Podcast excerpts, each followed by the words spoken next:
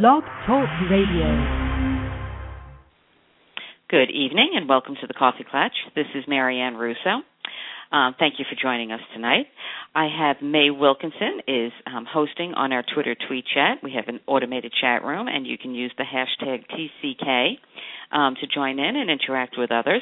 And also Irene Cotter, who is the um, who is an employee at um, New Haven Residential Treatment Center is going to be on the chat as well. So you'll be able to speak with her. She's um, in admissions, and you'll be able to ask her questions, and we'll be discussing the interview. Um, I'm very excited tonight to have Dustin Tibbitts. Um, he is the president of InnerChange and the executive director of the New Haven Residential Treatment Center.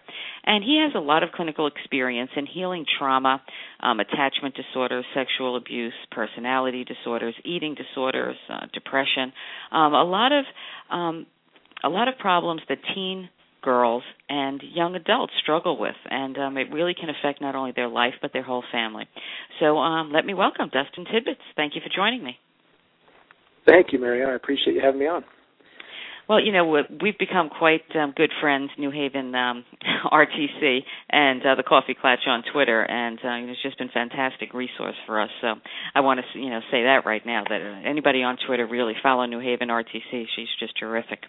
Uh, but first, I wanted to um, talk about how you started um, working with these girls, and tell us what InnerChange is.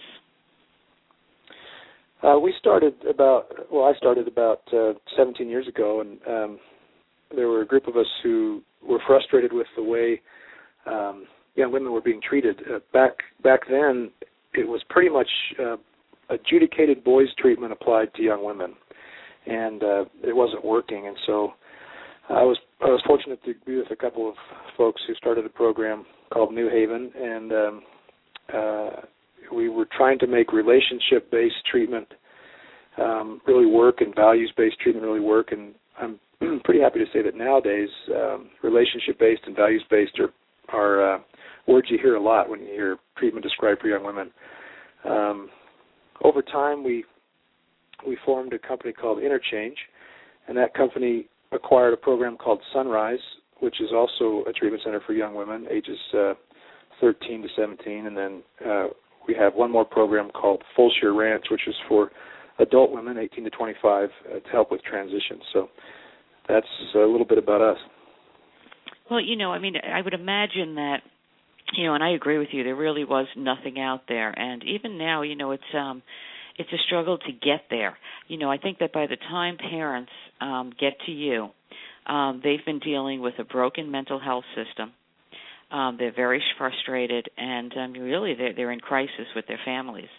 Um, so, you know, I wanted to talk first before we go into you know these terrific um, residential centers that you have. I, w- I want to talk about what leads up to it. Um, you know, because I, I would imagine that there are a lot of failed attempts. So let's start with what types of um, disorders and problems do you usually see um, that brings the family to the crisis, and um, you know why does the outpatient treatment fail? Okay, those are really great questions. Um, what bring I, I would say in every case, um, a young woman has some form of depression uh, and or anxiety, and that could have been caused by any number of things. But a large number of young women we treat um, have experienced some kind of trauma. Um, in fact, their entire family has experienced uh, trauma just through the process of attempting to find, as you alluded to, attempting to find some kind of solution to whatever problem they have. Um, most folks will go through uh, an outpatient therapist, and then that doesn't work, and then they go to maybe a psych hospital. Perhaps there's a suicide attempt or um, something very serious. They may um, eventually try a wilderness uh, type program where they're out in the woods for uh, 30 to 90 days, and that hasn't worked. Sometimes they'll try a boarding school that has some therapeutic support. So these these people have just done everything possible for their children that they can think of, um, and then they they find uh, find us. So by this point in time, as I said, they've had some serious trauma, um, trying to piece their family back together. Uh, a lot of our girls um, have sort of dabbled with with substances. Um, not a whole lot of them are, are classic uh, addicted folks, but they um, many of them have tried you know alcohol or marijuana or or whatever. Uh, Um, right. About 30% of them have some kind of attachment or adoption issue, which, um, as I got into this business, struck me as kind of high. Um, uh, and I'd say maybe about uh, 25% of them struggle with some kind of eating disorder, and I would say every one of them struggles with some type of body image problem. So it's a wide range of, of issues. And you know, I think it's so important that you know you are addressing the girls um, separately from the boys because the issues, you know, even though a lot of them have the same issues, they really are very different um, for the girls. And um, you know, I I know that you know a lot of the problem the parents face is noncompliance with these kids. And like you said, you know, there are some kids that, you know, just dabble, but there are other girls that have dual diagnoses that make it difficult for the parents too. Um, you know, meaning a, a mental illness and a substance abuse. Um, you know, so where does a parent begin? How does a parent know that they've really exhausted every outpatient option? Uh, it's re- it's really interesting you asked me that. I I was talking with uh, one of my friends in in Ontario and uh, they she, she had this experience. They they were meeting with the psychiatrist of a hospital um, up in Ontario, and the psychiatrist kept saying, "Well, I just think it's that parents don't know where to find the resources." I think many many parents at first think that that they just there must be something out there that we just haven't found yet.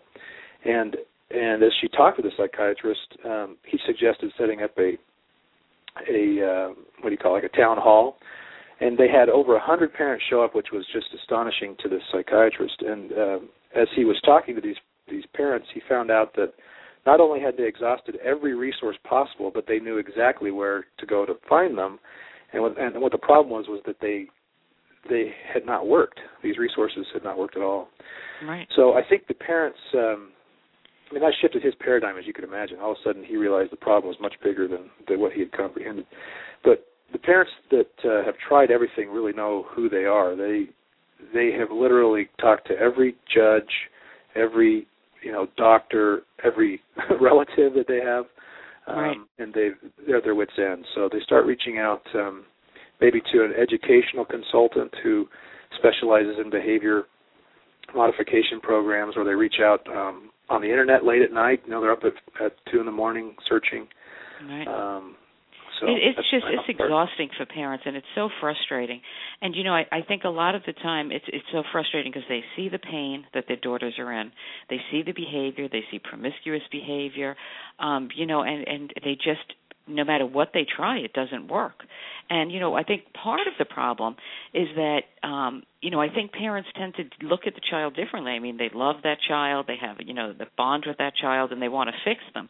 Um, you know and i think that sometimes you know they have to come to the reality that you know the child is too comfortable having their disorder at home you know that's a great point that's an excellent point i think i think you've hit on something very very strong and that is that you can't just send a kid away like a car hoping that it will be fixed and brought home you know. It, right. it takes the involvement of everyone including the parents. That's a really great point. And you know i don't think you know personally i just don't think you can fix these kids. I don't think you fix mental illness, you don't fix autism. You know, you teach them coping skills and you treat it and you manage it. You know, I think when parents come to that point, then you know the that, then there's progress. Um, but you know, when what would the process be for a parent? Let, let's just say that the child is just completely spun out of control. Um, you know, all efforts um, outpatient have been exhausted. So, how does a parent start this process? Um, well, I would say they they have to gather every resource together. So um, you know, clergy and and school and everyone. But in order to find an, an RTC, if that's is that what you're what you're asking, Marianne, is how to find an RTC? Right, and you know how to how to find the right one that fits because you know there, there are a lot of different options out there. Um, they're all not the same, as you well know. Um, you know, so it, it's really a process of finding what is best going to suit their child yeah. and their child's disorder. So, where would a parent begin that process? And when is it a good time to um, bring the child into the decision making? And is there sometimes the, the, decisions have to be made without the teen? I see. Um, well, there are a few places they can go. One is um, uh, educational consultants can be a, a vast uh, resource, a ton of knowledge on um, hundreds of residential treatment centers that are that are the best of the best, and that's um, educationalconsulting.org is a good place to start. Another place is um, natsap.org, N-A-T-S-A-P, the National Association of Therapeutic Schools and Programs. Another place would be AACRC, the American Association of Child Residential Centers. Um, that's aacrc-dc.org. Those three are pretty strong uh, places to start. Another place would be strugglingteens.com. Um, oh, they've been on good, here. Uh, mm-hmm. Yeah, they've had some good. They got some good stuff. So, um, I think, I guess the main message there is that they're not alone in this, and there are a lot of folks who've been through it before, and there are a lot of good people who can help guide them through the process. And you know, I think that a, a lot of parents just have such a fear. Um, you know that their child is depressed and anxious, and they just have a fear that the child is just going to hate them forever. Um, you know that they're going to be traumatized, and you know I think that the kids are going to be angry initially, especially if they don't want to go. And you know I think that anytime you're you know taken out of your home, you're going to be traumatized. But you know what would you tell parents about how to get over that anxiety? Um, anytime they can visit and meet with the people that are going to be caring for their daughter, it's I would rec- highly recommend that. In fact, I would personally never place my child anywhere I hadn't been. Right. Some parents really can't make that trip, and so they've got to rely on maybe talking to people who have been through it. Like the, you know, if a program won't let you talk to its alumni, or it's or it's people that are currently with them, that's a red flag. Right. Um, but they, the main thing is to look for um, people professionals who are relationship focused. You, you mentioned um, you can't uh, fix these problems; you can manage them. I would I would add to what you said and say that you have to have a relationship with this person. It's it's not like the person is an object we're trying to mess with. This is this is someone that we love and care about and and have an equal relationship with. And so if you could find people like that, I think it puts parents at ease, especially when they come to our campuses. They walk around and they feel the genuine care that we have, and and I think that wins them over and, and relieves some of their concerns. Right. Yeah, I think you know people have um, you know an idea of what it's like, and it's just you know so wrong. I mean, the, the, your facilities are amazing, and you know I like the fact that um, you know you say in um, I guess it was on your website or your bio, something that I read, that this is really very family based. This is not an individual type therapy program. And if families don't want to be involved, um, this may not be the, the right uh, setting for them. Yeah, I, I was at a, um, I, I sit on a board of, of uh, residential treatment centers, about 145 treatment centers across the country, and, and this board was talking about challenges to treatment. And, and one of the things that we all know, and the research has shown us forever, is that when the family is involved in treatment, it goes it goes better and mm-hmm. it lasts longer. We know this for for decades. We've known this, and yet many treatment centers will not make the um, monetary or political commitment to doing that, and and um, I think that's one of the reasons that InnerChange and its programs are so successful is because uh, because of the heavy involvement of the family. Just if I can give you a, a, a statistic, um, the industry average for recidivism rate is over 70%. Wow.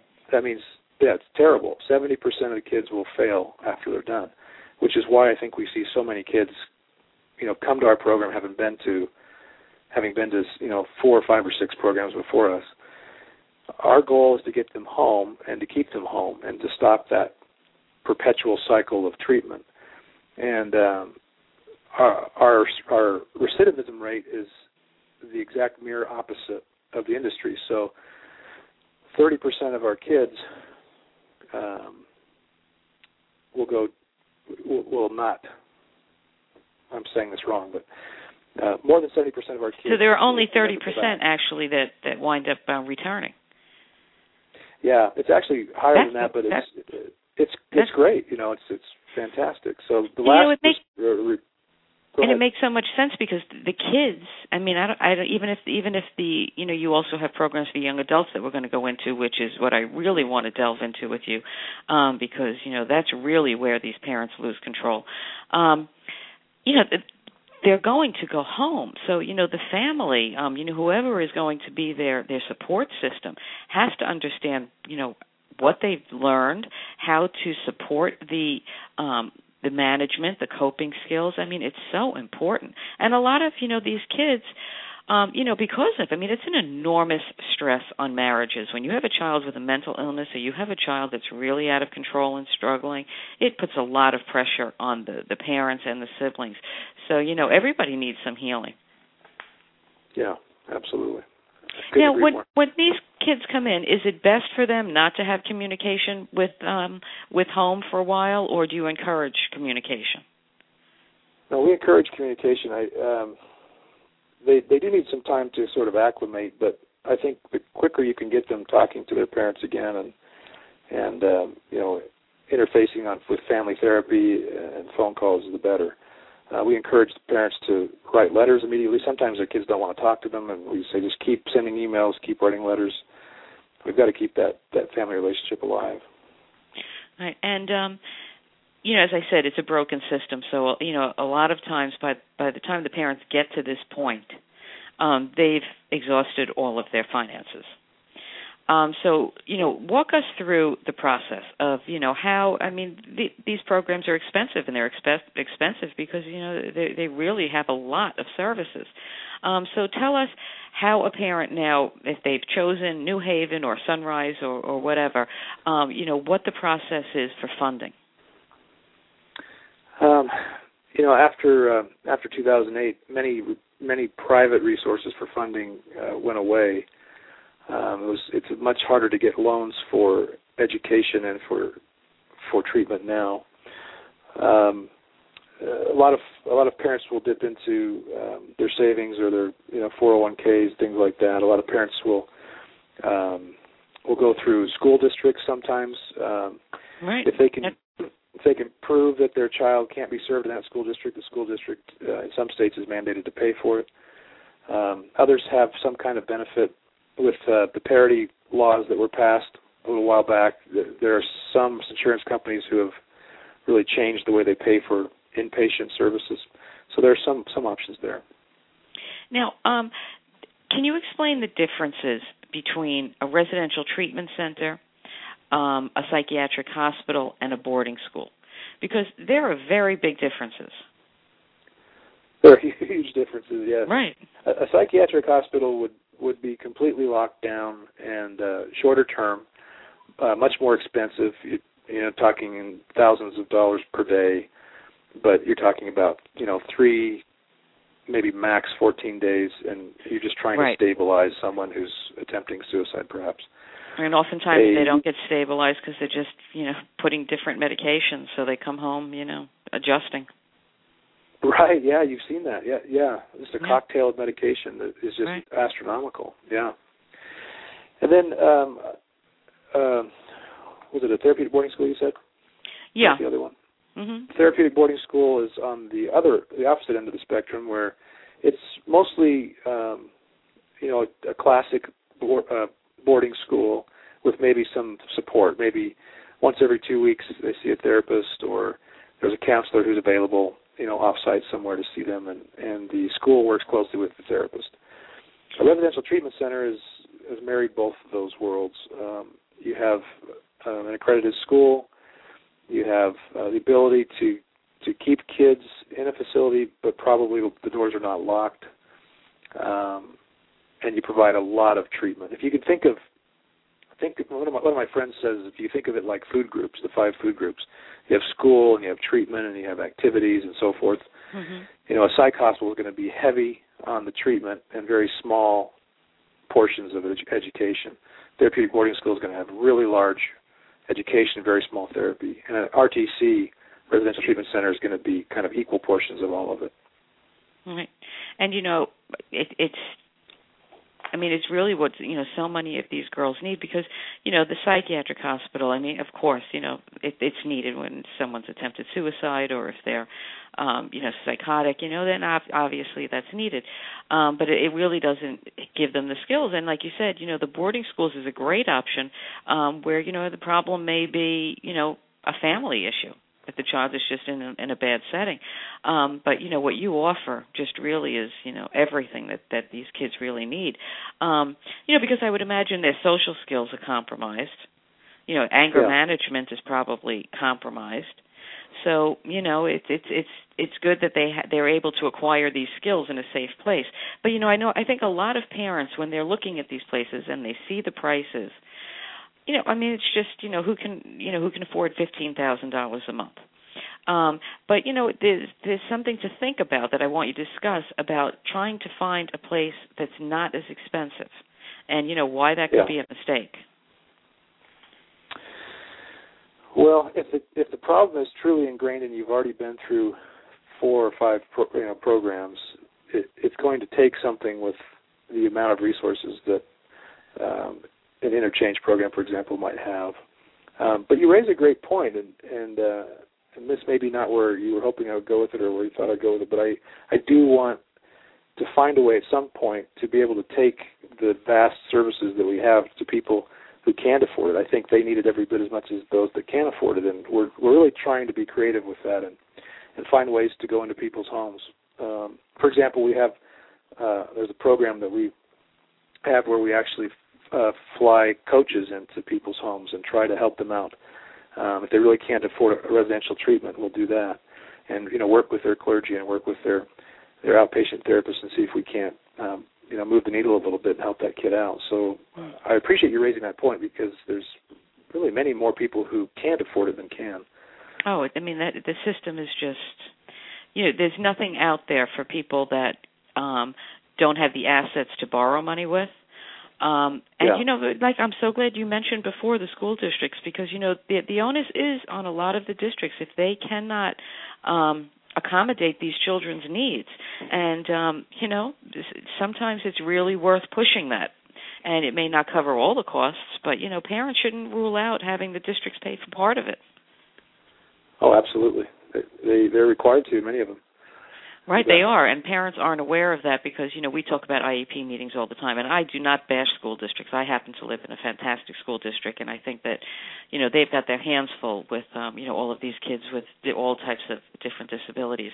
Um, but you know there are some that you walk in, and you know they'll just tell you no, you know you're not entitled to that, and you know you really need to start looking up your rights. Go on to rights law. Um, but you know, I wanted to talk also about the difference between the short-term programs and the longer terms. Now, your programs range between 7 to 12 months, and there are shorter programs that are about 3 months. So, what would be suited uh, what would a 3-month stay be suited for? Um, there are there are not a whole lot of residence treatment centers that are that short, but there are quite a few wilderness therapy programs, for example, that are, and those are really excellent ways of. Let's say you have a uh, a young woman who um, has maybe started skipping school and has started to get into a little bit of drugs and is uh, maybe fairly entitled to their parents. A, a short-term wilderness therapy program can really help her kind of get her head back on straight and and realize that the world does not revolve around her and she's messing up her life and she really ought to get back into school. That can really be powerful. Um, for more ingrained sort of longer term issues, for example, maybe incest in the family or a young woman uh, has been raped and hasn't told her parents for a couple of years and then kind of comes out with that and says, I've been suffering this for a long time and I have an eating disorder now and those types of really deep rooted issues um, are probably better served in a place that can provide some long term support and care because those issues are going to be really difficult for her to process. Right. and you know, I think also that um families like you just spoke of where there is incest or a daughter's been raped or um you know the the there's a stigma. But i think that there is a general stigma for families that keep their children from going to residential placements when it is really the best option for for many of these kids. Um you know how am i going to explain where my child is? I'm going to have to tell people my child has a mental illness. And i think stigma it's a shame because you know mental illness is a disease like anything else. And uh you know how do you help parents get over the stigma i mean have you seen no, that they're, they're, I have, yeah. That's a great, great point. I was just with um, one of our uh, alumna in New York, and when she was here about uh, eight years ago, she that she was highly concerned about that. I mean, she, she came from a, an upper class family. She was supposed to go to all these Ivy League schools, and she wasn't going to make it there, and she was just mortified about what she was going to tell people. Well, I, I ran into her in, in New York just a few months ago, and uh, completely transformed. And what what happens usually is that the, the the girls end up able to navigate that better than the parents, and so they they tend to walk their parents through, which is kind of neat to see, mm-hmm. and explain to their parents that hey, my true friends um, are not really going to care about this, so I'm going to play it safe, and I'm going to go for a little while and and uh, see how people react, and then I'll start to bring in people who I think I can trust, and maybe you should do the same thing, mom and dad, and mom and dad start to think, well, maybe that's rational. So um, the girls usually handle it pretty well. Yeah, and I mean, listen, what parent doesn't want to save their daughter? Um, sure, you know, it, right. it's it's heart wrenching, you know, and you have a, a daughter that's really struggling and in pain. Um, so, you know, I want to talk um, because I want to make sure that we leave time to talk about each um, of your uh, centers, and um, but I, I do want to talk about what would you say to a parent? What are the questions that you should ask, and what should you be looking for when you do go to visit? Uh, well, first and foremost, um, you need to you need to feel comfortable with the people. There just has to be a. This doesn't sound scientific, but there has to be a, a gut feeling that these people are good. Right. And to know that, you've got to be with them, um, because people can't really fake it when they're in front of you. Um, you've got to ask them about their outcomes. What you know, how have they done? That's really what they're there for. Is can they really help me? And and how do they get there? What uh, what proven methods have they have they used? Do they use the research they collect? Do they use the research in the field? Um, what kind of hiring standards do they have for their clinicians, for the residential staff? Um, you know, are they accredited? Are they licensed? Um, every state, uh, there's maybe three or four states in the whole country that don't have a license. Be you know, be wise to avoid those. Really? Okay. Shoot for yeah, shoot for states that do. Um, our our programs are all um, accredited by the Joint Commission, which has a higher standard than any state licensure. Um, and I would encourage parents to look for a Joint Commission accreditation or a, a CARF, C-A-R-F accreditation. Um, you know, how do they prepare their girls for transition home? We we know from the research that it's the transition that really matters. It's not how long did she stay in treatment. It's how well was she transitioned back home. Um, I would ask what do you mean, for what do you alumni. Mean by that? I mean, uh, for example, if a kid stays, let's say a kid stays eight months in a program and finishes the treatment, and another kid stays ten months in a program and finishes the treatment, it it doesn't matter that the one kid stayed two months longer. She's not going to do any better. It's it's how well did they tr- help transition her back into her community? Did they wrap around the services of the clergy and the school and the outpatient therapist? Did they really prepare her to have a soft landing? That's what really kind right. of seals the deal and and makes um, you know it helps you avoid recidivism.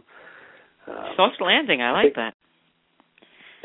yeah. Because you know a lot yeah. of these kids go back to the same situation, and you know oftentimes they were in with the wrong group, and um, you know that's when a lot of the problems start. You know the first couple of weeks they're okay, and parents tell me over and over again that they get right back into the same um, group. So yeah, I would assume that planning ahead is is huge. Oh yeah, they. I mean, they need to change. And maybe you've heard this before, but they need to change their their playgrounds, their playmates, and their playthings, and that takes a lot of planning and work. All right.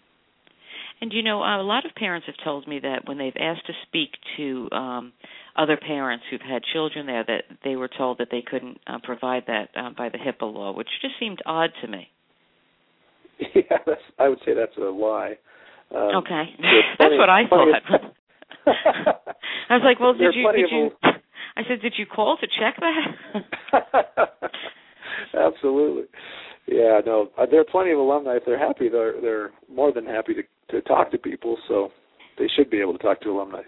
Right. And I think, you know, some other concerns I'm going to throw out to you is that sometimes parents are concerned that by um, putting their child in a residential um, center, that if for some reason the child isn't handling it or they can't handle having the child there, um, that they feel that they've committed the, the child and that they can't take the child out. So how does that work?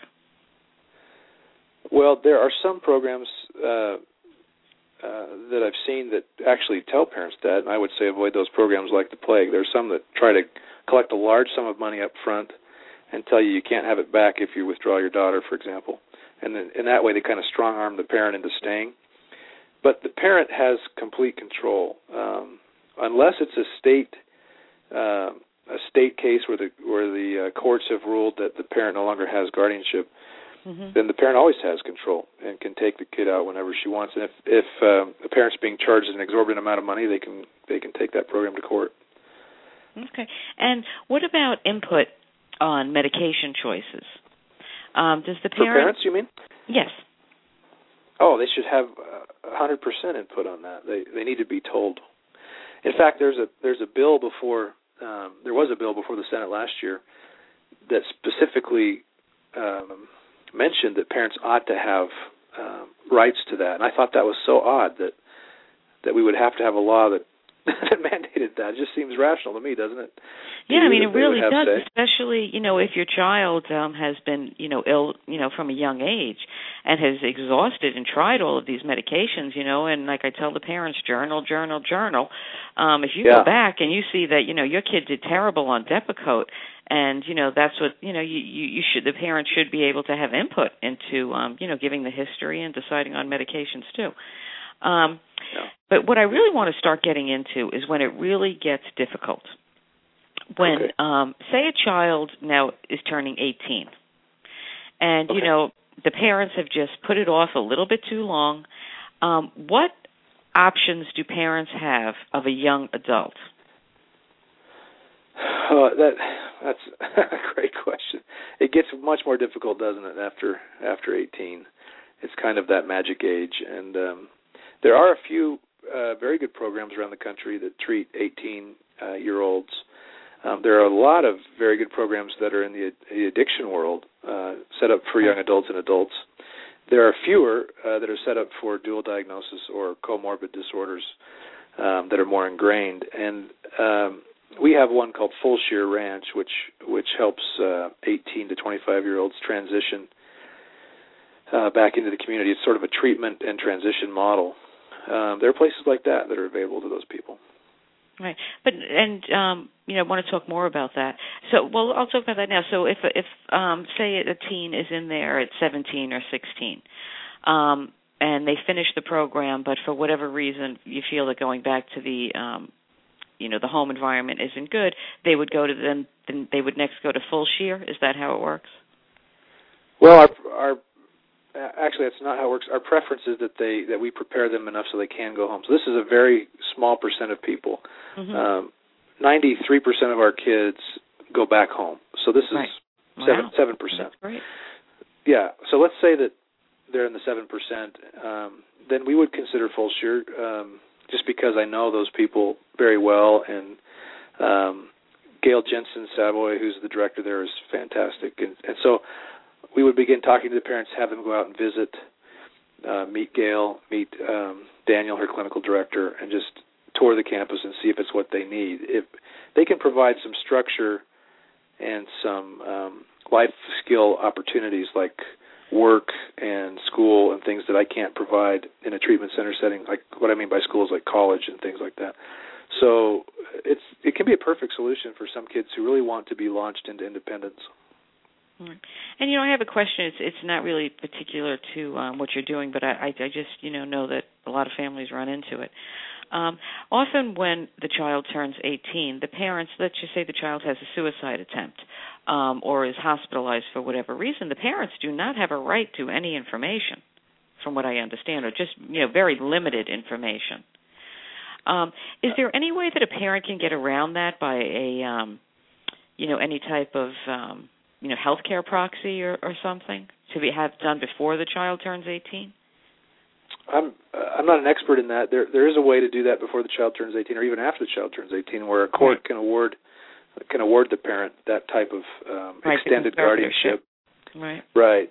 But uh it, I, you know the best way we've seen to handle that is just to have explain to their daughter that parents you know need some of that information and have her sign a release. And once she mm-hmm. does that, then they can have access to certain things and and um you know it's a fine line to walk because there are certain things that maybe you know she has a right to keep private other things they would need to know safety issues for example ought to be known right. um right.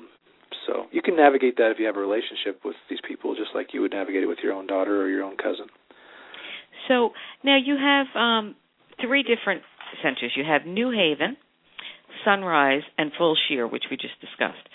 Now, are they different in any way? So, you know, what I, what I'm thinking is, if you have a daughter that has depression, and you know, someone else has a daughter that has, um, you know, anorexia, um, do they need do they need specialized type of um, programs or places, or um, can you um, handle all of these different features in the girls? Um, if if they have anorexia to the point where they are uh, severely uh, medically unstable, then none of the three of our programs can handle that. Um, so if they have you know a tube down their throat or they're you know they have to be watched constantly to make sure they're getting calories, that's not going to work at our places. Right. Right. Um, other than that, yes, if they have an eating disorder or depression and you know and or depression and or trauma, etc., then yes, we can treat those. Um, Sunrise is really unique in that it's it's right in the community in town, um, a couple of hours from Las Vegas, down in the southern part of Utah. Uh, it's right in this really really cute little town, and the community has just rallied around them, and they can they can take a, a young woman who's very suicidal, and they have a, a secure facility, and then they can you know gradually help her get to the point where she's working next door at the grocery store or across the street at the Wendy's or um you know helping out at the at the um daycare or whatever. And she can get a real taste of what you know life should be like. Um right. they have they have a whole bunch of um well every single clinician they have is foundationally trained in dialectical behavior therapy which is maybe more commonly known as DBT um, so they can take a, a young woman who maybe is, is self-harming, uh, who might have a budding personality disorder, and really do wonders with her. Um, uh, Yeah, I New Haven is a little. What's that? So many of these girls, you know, they're cutting and self harm, and um, you know, I don't think parents get it. You know that these these kids are in a lot of emotional pain. You know. Yeah, oh, so much. It, it's sometimes overwhelming. How it's just astonishing what these girls go through nowadays. Absolutely. Yeah, and it seems it's changed. I mean, I don't know, you know, because I, you know, I've only been really dealing with this for the past 10 years, but it just seems that it's just so much harder uh for these teens to cope with the world now. Well, I wanted to ask you that because I I'm interested in your thoughts on that because it seems to me the same way, but I'm just not sure if it's just that I'm getting tired or if it's just that they're getting more difficult. I don't know. You know, I think I think I see a lot of really poor role models. I see a lot of role models for these girls that um, you know, have a sense of entitlement, um, that, you know, behave very badly and um become celebrity status for it. Um, you Yeah. know, and you know, call me an old fart, but you know, a lot of these um videos and everything else, uh, you know, they're just sending a really bad message to these kids. I agree. It's You know? no kidding. And social media has taken it to a new level. You know, you've got you got Oh, videos it's on brutal. your phone now, and it's cra- it can be very crazy. The bullying is horrendous. Oh, it's it's reached a whole new level. Yeah. Yeah. And um, you know, so when the girls come to you, how do you decide? Um, you know, I'd like you now to talk about um, Sunrise and about New Haven, and how do you decide which place would be best for them? And what is the process when when the girl finally arrives there? How is? I mean, you know, the parents are, are sick to their stomachs because their child is, you know, taken away. Sometimes they have to be taken away um, by a service because they won't go willingly and you know it's really a very traumatic situation so um take us through how you decide which is the best setting and um you know what happens when the girls get there Okay. Well, uh, I've, I've explained a little bit about Sunrise, so um, Mhm. um, I think as I explain a little bit about New Haven, you'll be able to see the, the compare and contrast. Uh, New Haven is set um, in the middle of uh, about 20 acres of farmland, so it has less access to the community. It's more difficult for for New Haven to get kids involved in in um, work experiences and that kind of thing. Um, but the kind of uh, folks that New Haven sees most often are those that have had extreme trauma and um, need some really, really um, clinical family work to be done. So uh, I would say if you have a, a really ingrained problem that's deep rooted in a family, um, and, a, and a child needs to be there for about 10 to 12 months uh, because the prog- the problem is so ingrained. Then New Haven is the place. Mm-hmm. Sunrise is shorter term and uh, right in town, and they have the DBT foundationally trained therapists. Um, so I think I think it's fairly clear which is which, and um, you know if a girl needs more of a rural setting where she can play with her cats and and ride horses every day, then New Haven's probably the best.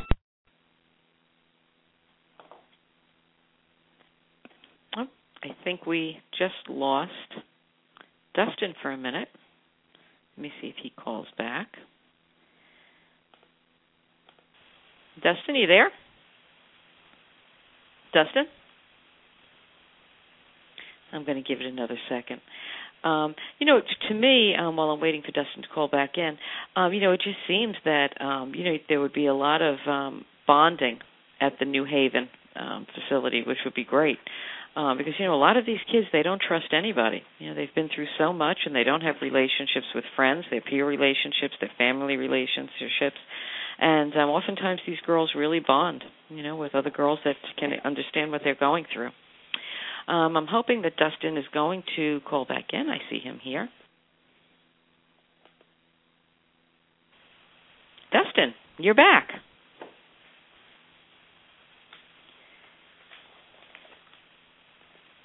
Hello? Can you hear me? I can hear you now. Okay.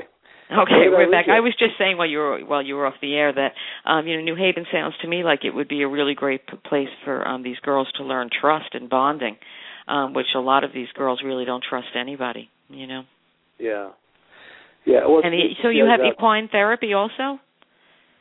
We do. All, all three of our programs have equine therapy. Fulshear Fulshear Ranch has the most equine therapy. Um, New Haven second and Sunrise third. Um, but the kids can ride. And, that's that's huge.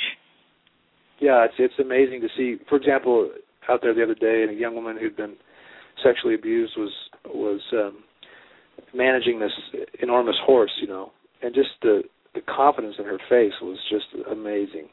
Right. You know, as she was just handling. You can see how healing that would be for someone like that to get their power back. You know.